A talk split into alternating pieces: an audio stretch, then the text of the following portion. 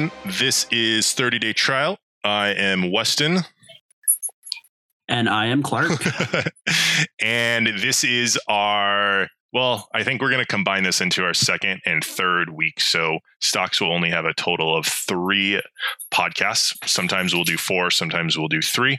So this will be our medium, or our, I guess not medium, our in between um, podcast between just getting started and then our third or fourth uh, episode per month based upon having um, someone in to interview that has much more knowledge than we do on the subject. So, Clark, what have you learned or discovered about stocks since the last time that we spoke? So, um, funny you should bring that up. I when I was younger, I got into trading Forex. And for those who don't know what that is, it's foreign exchange. Um, one of the things that I wanted to talk about was the difference between ETFs and mutual funds. And I did not actually know that Forex counted as an ETF. I, I knew I knew how it was traded. I, I knew how to trade it because I've done it, but I didn't actually know what it was classified as. And it's actually classified as an ETF, which I thought was really interesting um, when I was doing my research. Yeah, I wouldn't. Um, I wouldn't have expected that foreign exchange money would be, or like foreign currency would be considered uh, an ETF well, and for those of you that don't know, ETF stands for exchange traded funds. So I'm trying to look back actually at a little bit of my notes on ETFs because we'll talk about them a little more.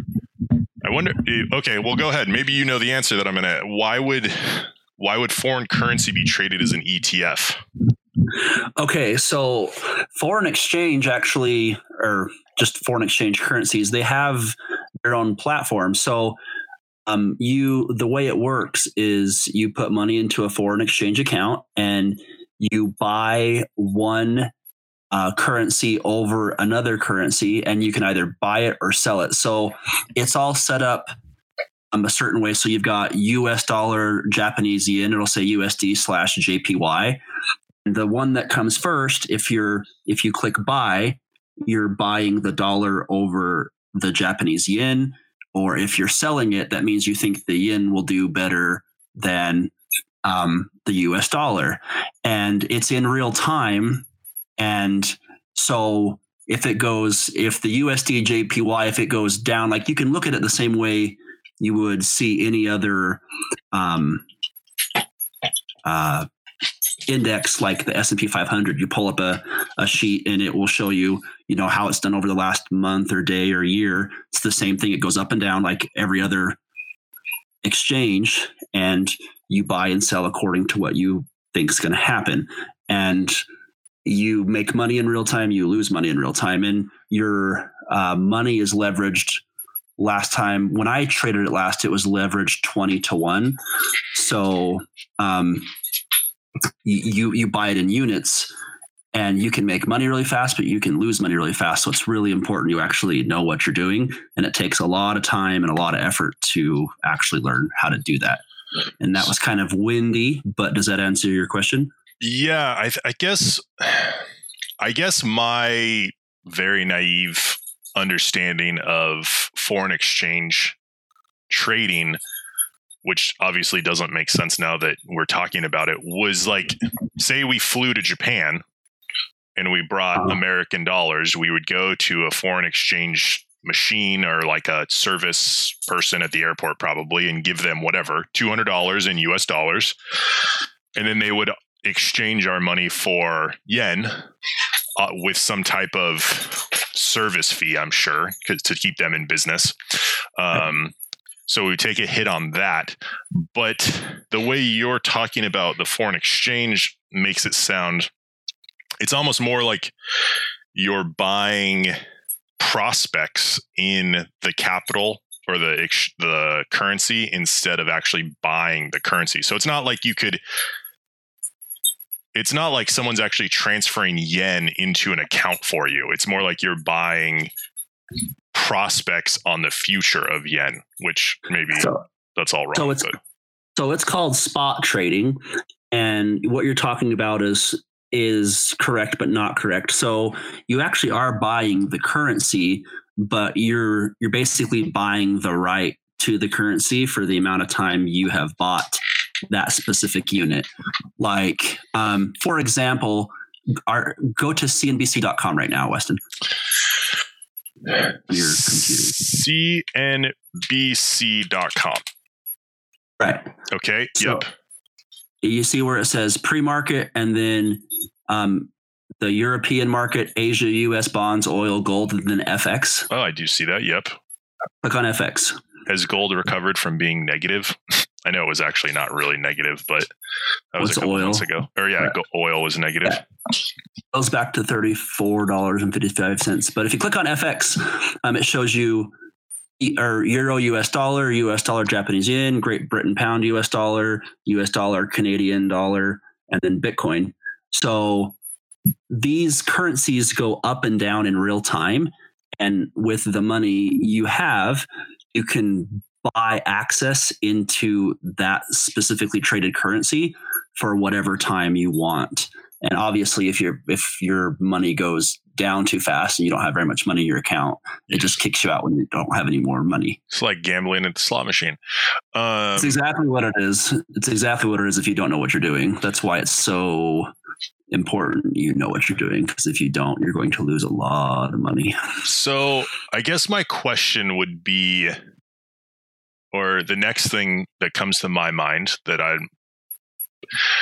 when i, I looked up um, japanese yen and i don't know i'm just going to make this up right now but um they're like one japanese yen obviously does not equal one US dollar, but the buying power, like, I wish now that I would have, like, so if you went to Japan and bought lunch, mm-hmm. and it's you know whatever 2000 yen that is obviously doesn't mean that that's a $2000 lunch so there's a, an odd conversion because right now one japanese yen is worth one one thousandth of a US dollar, but that doesn't necessarily mean that the yen is ultra, ultra weak compared to the US dollar. It's just when they set up their currency system, they used a different denomination of like bus fare should cost 100 yen, and we decided that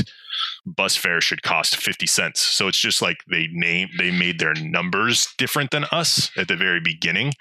So I, I think that's what would be confusing to me versus like I'm looking at Japanese or the US dollar to Japanese yen is up just very slightly. Right, right. So um, the way it's done, and because I don't live in a foreign country, I don't know how it's done in foreign countries, but basically, whatever your currency is, your conversion currency. So you put, let's say, hundred dollars into your um, into your forex trading account. Um, you're you're not you're, you're buying units and you're spot trading. So basically, the amount of money required to buy a unit is one twentieth of what it would be to actually buy the currency outright. So that's why it's good because you don't need as much money. Eh, back in the day before Obama took office, it used to be 50 to 1. So you could leverage your leveraging power was a lot greater, but so your profit is a lot easier to make, but your loss is a lot easier to take too.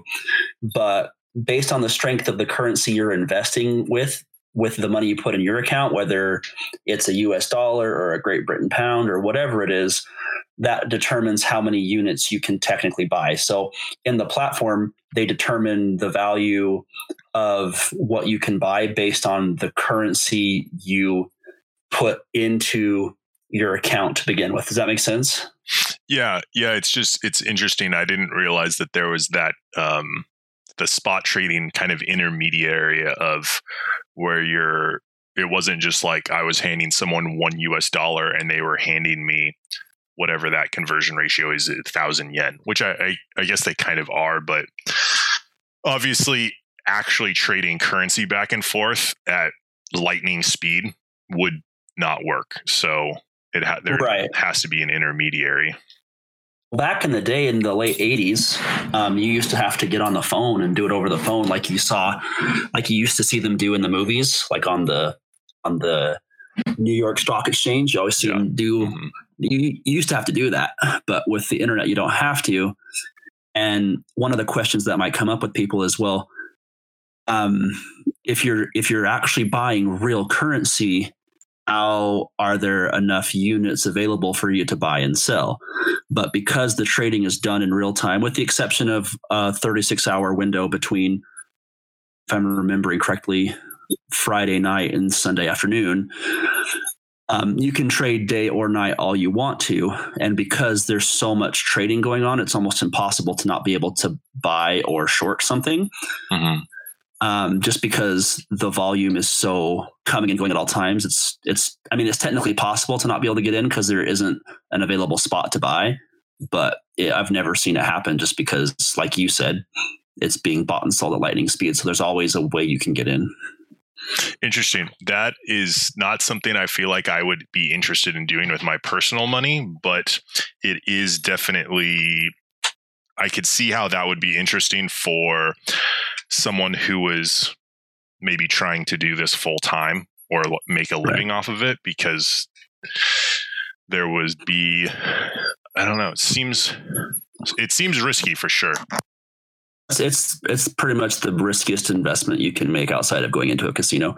But if you actually know what you're doing, it's a lot of people who do well at it, but it's not like, hey, I'm going to read a book on forex and go forex trade. It's like, no, no, you actually need to know what you're doing, or else you're gonna, and unless you just want to put ten dollars into account and learn that way, and then you'll just lose dollars every yeah. month for a couple, every month for a year till you figure it out. Um, there was one other thing I was going to say, and now I can't remember what it was. Well, I what would be Clark? What would make like what makes a currency go down? Or I don't know if you know this or guess, but like so something like 9-11, we are in America. If there's anyone listening internationally, so September 11th, when terrorists flew uh, big planes into big buildings in New York to very sim- make it very simple. Did that make the U? Would that make the U.S. dollar go down, or like what would cause? Yes. I'm assuming that made it plummet first because of that, but I, So I the problem is the problem is in September of 2001, I was 15 years old, um, and I was not doing any sort of forex. I didn't discover forex until 2008, um, and but it's it's kind of the same principles um, that you would go for with the stock exchange. The only difference is there's like if you look at a chart of forex there's indicators that tell you when a stock is going to reverse. There's um, you, you can look at the chart and what it's doing. You can look at head and shoulders, head and shoulder patterns. There's, I mean, it's hard to describe, you know, verbally over uh, over a podcast, but you can look for signs within the charts over the last, you know, day or month or hour or week, and that will tell you when it's going to reverse. There's also um, there's also like Fibonacci charts you can lay over the top of it. I mean, I'm getting kind of technical, but there's all sorts of different layouts that measure different things, and if based on the measurements you have on your screen and the different things, like there's charts you can add to the chart that tell you things that are happening and and they give you signs to look for to tell you whether something's going to keep going up or down. Um, Fib- Fibonacci charts are, uh, I guess, Fibonacci sequence. Um, that's a popular one. There's different things you can do, but then you also have, like you said, like big time news, like you know Biden got elected instead of Trump, or 9/11 happened. And when big things happen, you don't look at the charts, and you so. So for day to day trading, you just look at the charts for signs and signals that things are either going to keep going or or going back down and it's it's kind of the uh, the exact same sort of thing you would look for in like um, bitcoin but then it doesn't really matter what's going on in the charts if some major news thing happened like you know uh, foreign dignitary got assassinated in some foreign country, and it just so happened that that stock or that that um, forex uh, exchange was doing great, you would want to get out and go the other way because it's going to tank for at least a day or for Yeah. For whatever. So you so you look for signs and signals in the chart, but when major news happens, you you get out or you you pay attention to the news instead of the chart. Does that make sense? hmm Yeah, and that's what um like I remember when um Elon Musk went on Joe Rogan's podcast and smoked a joint, the Tesla uh stock plummeted for like one day and then everyone realized that no one cared if the CEO smoked marijuana and then it just went right back up. like Right. Right. So- it's it's like yeah, it's like it's kind of like yeah or it's like with boeing the the big boeing fiasco with their with their jets that were crashing and killing people everyone was getting out of boeing and they're opted terrible a great time to get into boeing because boeing is such a big company that as soon as the scandal goes away they're going to make money again so if you if you were looking for a hot commodity to get into Mhm. i mean what better than a gigantic company that's having major problems that you know are going to get fixed Speaking of blue stock chips or blue chip stocks that uh, you recommended, Coca Cola, if you remember, I asked you last time what you would do with $500. Since Uh-huh. the day that we recorded, and now Coca Cola has gone down at 2.6%. So if I would have invested my $500 in Coca Cola, I would have lost $13 so far. And I know that's only, yeah, no. And I know the point is long term investing of what we're talking about, not day to day trading. But I did think it was funny. I checked uh, before we got on the call today to see how Coca Cola was doing. That's funny. That's funny. But you also have to keep in mind too that Coca Cola pays a dividend every year, which is actually money they give you based on the performance of. And they've paid a dividend for like 55 straight years or something. So even if they go down a little bit, they still pay a dividend, which offsets your losses. Would- But like you said, long term is more important than short term, short term anyway. Perfect transition into a dividend. I think we briefly touched upon it, but now that we've done a little bit more research, you want to explain dividends or or how you would So- explain them? So, um, with regards to ETFs versus mutual funds, um, Oh yeah, we should dividends. finish that up. Well, we well we haven't technically touched it, but yeah, yeah, oh, um, yeah, you're right. It was just the forex trading. got- forex trading was a mutual fund. we got off on forex. And if I had known we were actually going to talk about forex, I would have refreshed my memory on it because I haven't traded forex in nine years. So, um, just because for a lot of reasons, but um, no. But as far as dividends go, um, dividend are basically the return on whatever you've purchased. So, with mutual funds, what usually happens is when you have a dividend. So, let's say, um, I mean the the difference between um, uh, di- or a mutual fund and an ETF. ETFs, you're you're basically you've got money in an account, and the money is growing or shrinking. With a mutual fund, you have money that's in an account, but it's invested as units in an index. And typically, when you get a dividend um, from a mutual fund, which a dividend, when, with regards to mutual funds, means that your mutual fund went up and profited. Usually, what happens is they're set up to where the profit is paid back into more units. So if Yeah. you have if you have 100 units and your your mutual fund went up 3%, now you have 103 units. But with ETFs, it just comes back as cash into your account. So that's the difference there. But but essentially dividends are you getting paid for what you purchased performing better than now than at the price when you bought it. Yeah. And so we're kind of mixing dividends and mutual funds. But one of the biggest things that I, or mutual funds versus ETFs. So one of the biggest things that I looked at is ETFs and mutual funds. They definitely have some differences, but for most people, they're going to be pretty similar in the except for I think one of the biggest things that would make a difference for especially someone new to investing is that mutual funds usually have some type of minimum and uh, we'll get into this again in a second but i did some investing because of this podcast in a company called vanguard Uh, I opened a Roth IRA with them, which we can talk about in a second. But their mutual funds have a minimum of a three thousand dollar buy in, which is a lot. Like some most people probably aren't just like, hey, you know what? I want to start playing in the stock market. I'm going to put down three thousand dollars for this. Where an ETF buys and sells much more like a stock. So you can just buy a single share of a stock, and some of that, you, know, there's not five cents, but um, there's usually between like forty and a hundred dollars or something.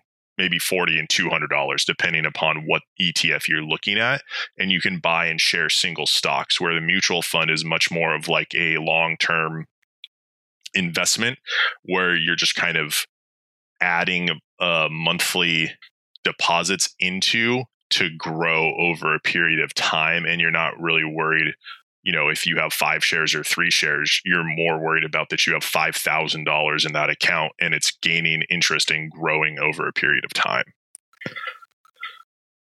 at least yeah. that's at least kind of what i got at reading through quite a few different pages on etfs and mutual funds they are very similar but do have some very clear differences and i think that's the biggest thing for our listeners is if you are going out to start investing etfs are cheaper to get started in and mutual funds are more expensive. And just that alone i think could be the difference for some people to pick an etf versus a mutual fund especially when so much else about them is the same the same. Um, you're right about that. the The other benefit to an ETF is your dividends in an ETF are taxed as normal income, which means you can use tax deductions as if it was regular income.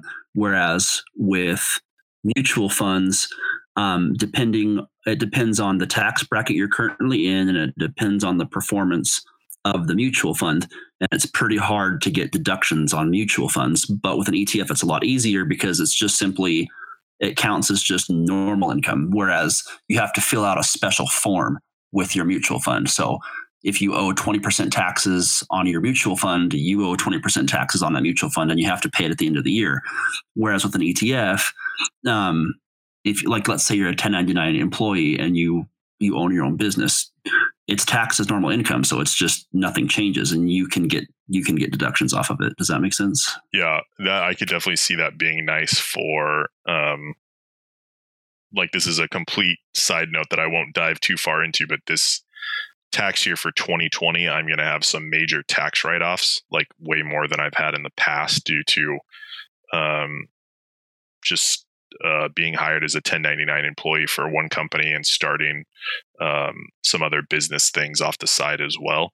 So that's would definitely be a benefit to be able to offset possible income tax with um, tax write-offs or tax deductions. Um, so I could see that being a, a nice thing to think of, especially if you're talking about a ton of money. If you're, you know, if you're about to invest hundred thousand dollars or something, you just got an inheritance from your grandpa passing away or something and you don't know what to do with the money, then yeah. you know you definitely need to be paying attention to those like one or two percent fees here and there because if you're not talking about pocket change, then that's a ton of money that you could be leaving on the table one way or the other. Right, right. And the other thing I will say, I will, I'll actually point out one downside to ETFs because I don't feel like we've really, really um, a lot on because I mean, listening to us talk, it sounds like if I was a listener, I definitely want to do an ETF over a mutual fund. One of the pitfalls of an ETF is the same pitfall you can run into with trading forex, which, as we've talked about, is an ETF. Is you can buy and sell ETFs. You can buy an ETF at 10 a.m. your time and sell it at 10:02 a.m. your time. And so you can fall into the pitfall of trying to make a quick buck and then get out. And you can waste a lot of time trading ETFs and you can start buying more flippantly because mm-hmm. you know you can get in and out at any moment. Whereas with a mutual fund, it doesn't quite work. You have to stay in a little bit longer, like not a lot longer, but the, for example, the price of a mutual fund, you, the price only posts at the end of the day. Yeah. So, you know, yeah, five so, Eastern mm-hmm. time. So the pitfall to ETFs is that you can get in and out as many times as you want, and you can into the habit of bad investing because you can get in and out whenever you want, which can lead to losses. Which I feel like, well, I haven't had any losses, but transitioning over into, I mentioned that I did open a Roth IRA account because I'm not necessarily promoting Vanguard over other investment companies. It's just the one I happen to pick due to some other things, minor things. Um, their IRA had a minimum buy-in or opening price of a thousand dollars, which was less than some other options, which was one of the reasons that I picked it. And for my age, uh, you can only put six thousand dollars into an IRA each year, and it's built as a retirement account. So I can't pull this money out technically I can if I needed the money or I was going to be homeless or something. There's ways to get it out, but there's pretty big tax penalties for taking it out and not paying it back within a certain amount of time. The whole point of this is building a retirement fund. And I've also been able to set up a way where I have a monthly automatic uh, deduction from my checking account into this IRA to slowly build it up over time, which is obviously the goal. And then one of the things that we haven't actually spoken about at all, which is odd on a financial podcast, but compound interest is really what makes a Roth IRA such a good thing for long term investing. I'm guessing you've heard of compound interest, Clark. Um, compound interest. Hmm. I'm not sure. Maybe maybe you should maybe you should tell us all so we can all be better at knowing what this is. So, uh, I, I guess with an example is probably one of the best ways to explain compound interest. So, I'm earning interest on this thousand dollars that I've put in this account, and the percentage right now isn't that great compared to probably what it was. I don't know five years ago 10 years ago, maybe, but I'm still earning money on this account, kind of like you would in a savings account. But every time that interest is compounded or calculated and added into my account, it also counts the interest that I've earned the previous time. So I'm looking at my account right now and it has a thousand and two cents in it thousand dollars two cents so after the first compounding period it's earned two cents of money which obviously isn't a lot. I don't think there's anything in America that you can buy for two cents. So nothing worth celebrating over. But the next time this account goes through its payout for interest or whatever the right term for that is, the compounding interest is paid, it will be calculated off of a thousand and two cents. So I'm earning money, I'm earning interest on the interest is probably the best way to say that. Um, so over the course of 30 years, that two cents turns into, you know, hopefully thousands of dollars. Um, would you like to explain it in a better way than what I just said, Clark? No, um, I feel like that that covers it pretty well. I think a lot of times when people think of of gaining interest. They're like, okay, I made, you know, 7% on my $100. So I got $7. The next month I'll get 7% and I'll get seven more dollars. It's no, it's like, no, you'll get 7% of the hundred and you'll get 7% of that seven now. Mm-hmm. So, so like you, you covered that pretty well. Yeah. You're earning, you're earning interest on interest earned in the past. So that's why compound interest is so powerful in building money over a long period of time. It's definitely not going to make you much money if you're looking at a timeline in weeks or months, but if you're looking at it in decades, it's very powerful.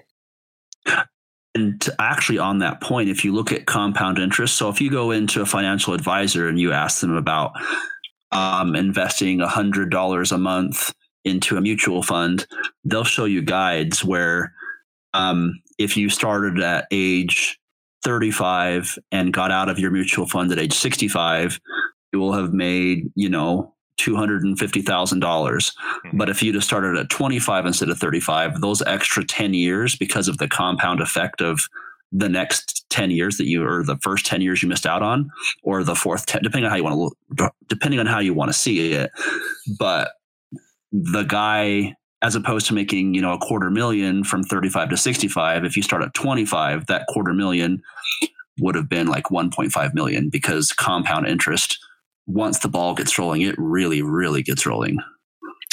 So yeah, that's a, I just did a quick calculation on a little online calculator. I didn't do the math on what the interest rate was.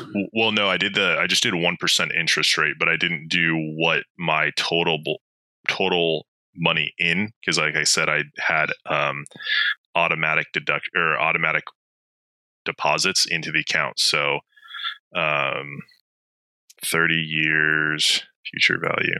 So yeah, the, it it definitely builds when you're looking at it in years. And I remember having similar conversations. I had a economics teacher in high school. That's I think that's what they called it. I was going to say finance, but I think they called it economics. And pretty much what he said at the first day of class and the last day of class, he was just like, if you learn anything from my uh, class and it's going to help you in your life, is just open a the highest interest savings account that you can find and every month just put a hundred dollars into it and in 50 years from now well yeah because we were 18 so he it was like if you retire at 65 or something he had this whole thing planned out it would be worth over a million dollars I actually want to cover that for 10 seconds, can I? Yeah, go for it. Okay, so I'm actually going to go against the advice he gave you, and I'll tell you why. So if you have a high interest savings account or a bank, um, what people usually buy is a CD. Um, and what they usually say is you can't touch the money for two years. But here's the problem with a CD. So CDs usually don't the the percentage you get is usually not higher than the inflation that happened that year in the market. Um, so it's usually when it comes to CDs and inflation, they're usually about the same. So you're actually, you know, if you get, you know, 2.2% interest on your CD, it looks like you're making money, but you're not. Because if you do that for 50 years, it's your value of that $100 with the added 2% is going to be the same because of inflation. Does that make sense? Oh, yeah, definitely. But here's where it gets tricky. So, with high interest savings accounts, at the end of the year, the government comes in and takes their profit off of that. So, you're actually not making very good compound interest because at the end of every calendar year, they come in and they take their profit off of your profit. And let's say you were to buy a annuity that pays 5%, but you can't touch it for 15 years. Government doesn't come in and take that money until you cash that annuity out. So you can still get more interest on your interest every year. Mm, problem, yeah. The problem with high interest savings account is the government is making the interest on your interest less because they're taking your in, they're taking a portion of your interest every yeah, single year as income tax. Yes. So you actually don't want a high income savings account. You want an annuity or a mutual fund or some. Well, I mean, and mutual funds you have to pay you have to pay out at the end of the year too. So or honestly, Roth IRA. Right. Or a Roth IRA. So I would say Roth IRA or annuity because annuities are tax deferred. You don't pay any tax until you touch that money. Mm-hmm. The so, yeah, I was going to say one more. I think maybe one more quick snippet, and then we can probably end this episode. The and I don't have the exact answer for this, but I was looking into it because I don't think you can open Roth IRAs for other people. There's some. It's based upon like you have to have earned the money that you're putting into it. So like I couldn't open a Roth IRA for say I had a 1-year-old kid. Yeah. Um you can't start a Roth IRA for another person.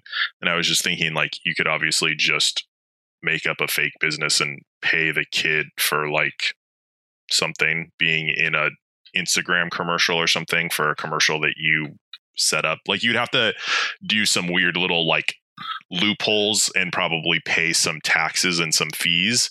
But I can actually answer this question if you want me to.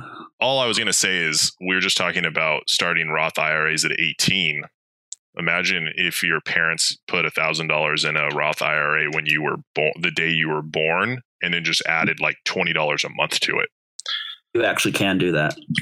Um, so you can pay you can pay your kids up to a certain i don't know what the dollar amount is I, am I'm sure it changes year to year but you can pay your kids up to a certain like like if you have um you would you'd have to open like an s corporation like Mhm. uh, but if you have an S corp, which can be a whole different episode for people who don't know, but if you have an S corp open, you can actually pay your kids through the business as if they're helping you.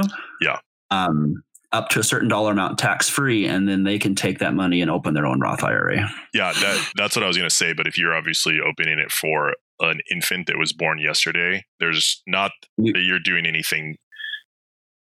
You're not breaking the laws, but obviously, you know, they're not going to be able to sign the paperwork and stuff for their own IRA. So you're essentially the what you would have to keep in mind is you're paying them, and they're going to have to pay taxes on the money that you paid them.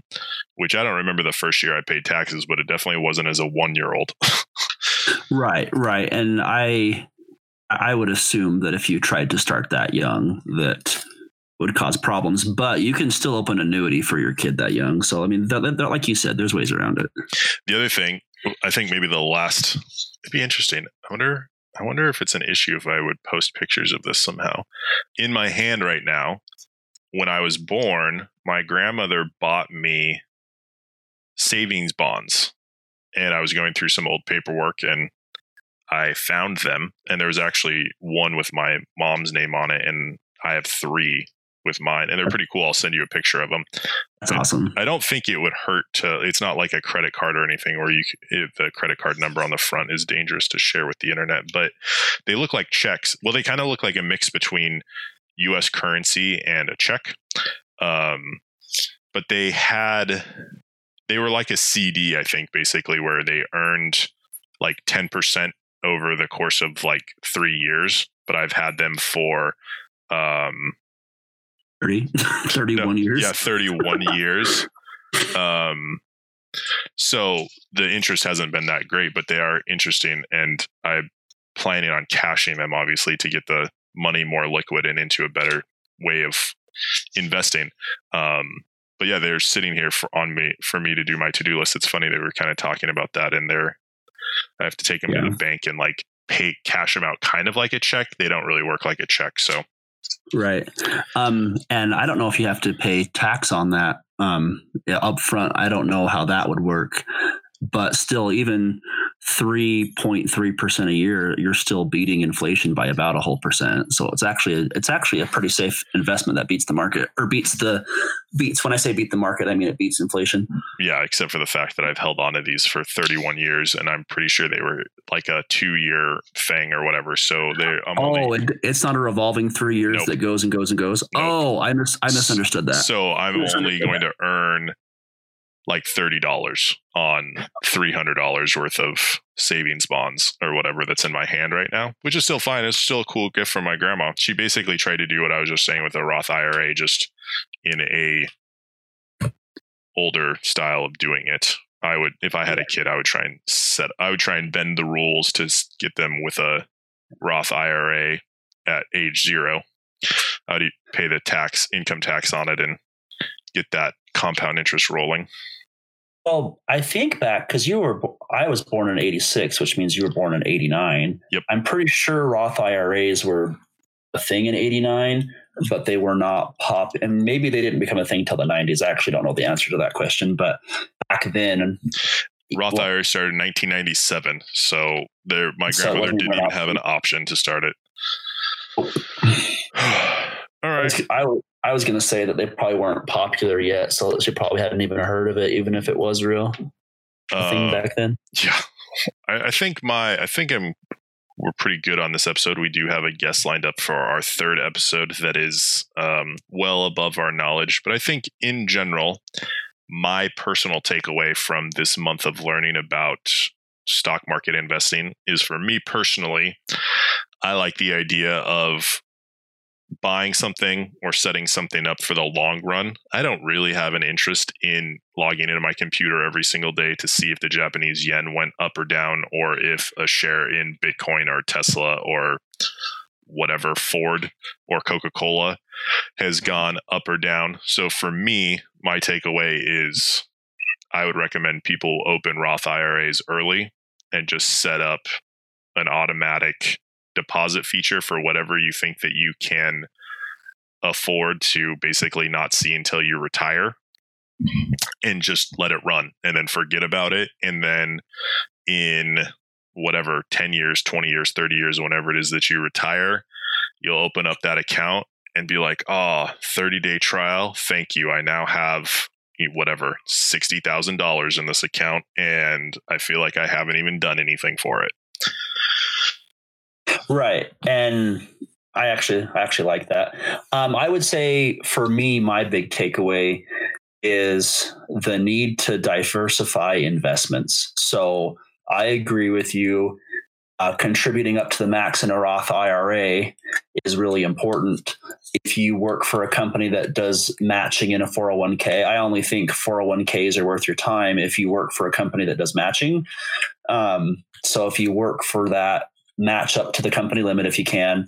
Um, and one thing, so I'm pretty big on mutual funds, but after doing a little bit of research, I actually feel like I'm bigger on ETFs now than mutual funds.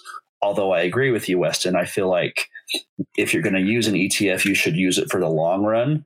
Um, the reason I would want to use an ETF over a mutual fund is just because of the way it's taxed. I like it being taxed as simple income as opposed to because um, that way you can do deductions off of it for that year.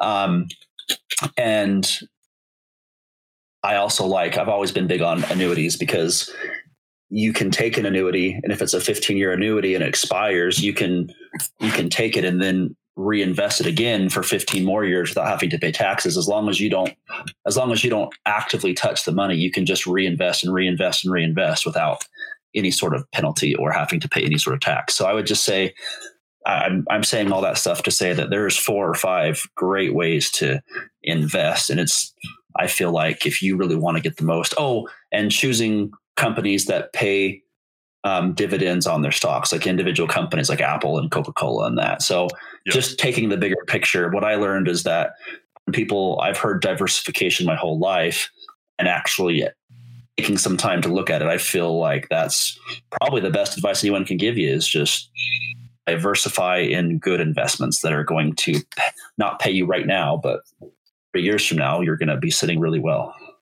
Yep. I think that for most people, financial freedom or financial um, confidence in the future is what investing is all about. If you're interested in making this your day job, then there's probably another podcast for you because we clearly didn't cover how to do this as your main source of income. And while that could be interesting to me, that just seems very stressful and to I don't want to say it's gambling because I I know that there are some people who know what they're doing and can consistently make money um, buying and selling stocks and I don't think that it's like a um, bad career choice it's just not what we've really talked about and it's not really something that I feel like is super interesting. Not that that means it's a bad thing. It's just not something that we've dived into information wise. No, and I'm actually glad we haven't because I know a lot of people in my life who, you know, jump in with both feet into that sort of thing. And it's it's one of those things where if you're going to do that as a job, you have to accumulate a lot of knowledge over time first. And inherently, there's going to be people who listen to the podcast who go, well, if I just put my mind to it, I can do it. And it's like, yeah, that's great. But we also don't want, you know, be encouraging some guy with three kids and a wife to quit his day job so he can learn how to trade ETFs on the fly as his main source of income tomorrow. So I'm actually kind of glad we didn't go there. That does sound scary. All right. 30 day trial listeners, thank you for listening. I don't think we've officially decided what our second month will be, so I can't give you a spill for that because we're going to start looking at that as well. But uh, you'll definitely find out soon. So this is Weston. And this is Clark. we'll get better at that. And we'll that. I think that's I think that's it for this episode. And then next time we will have um, someone to interview that knows a lot more about this than we do.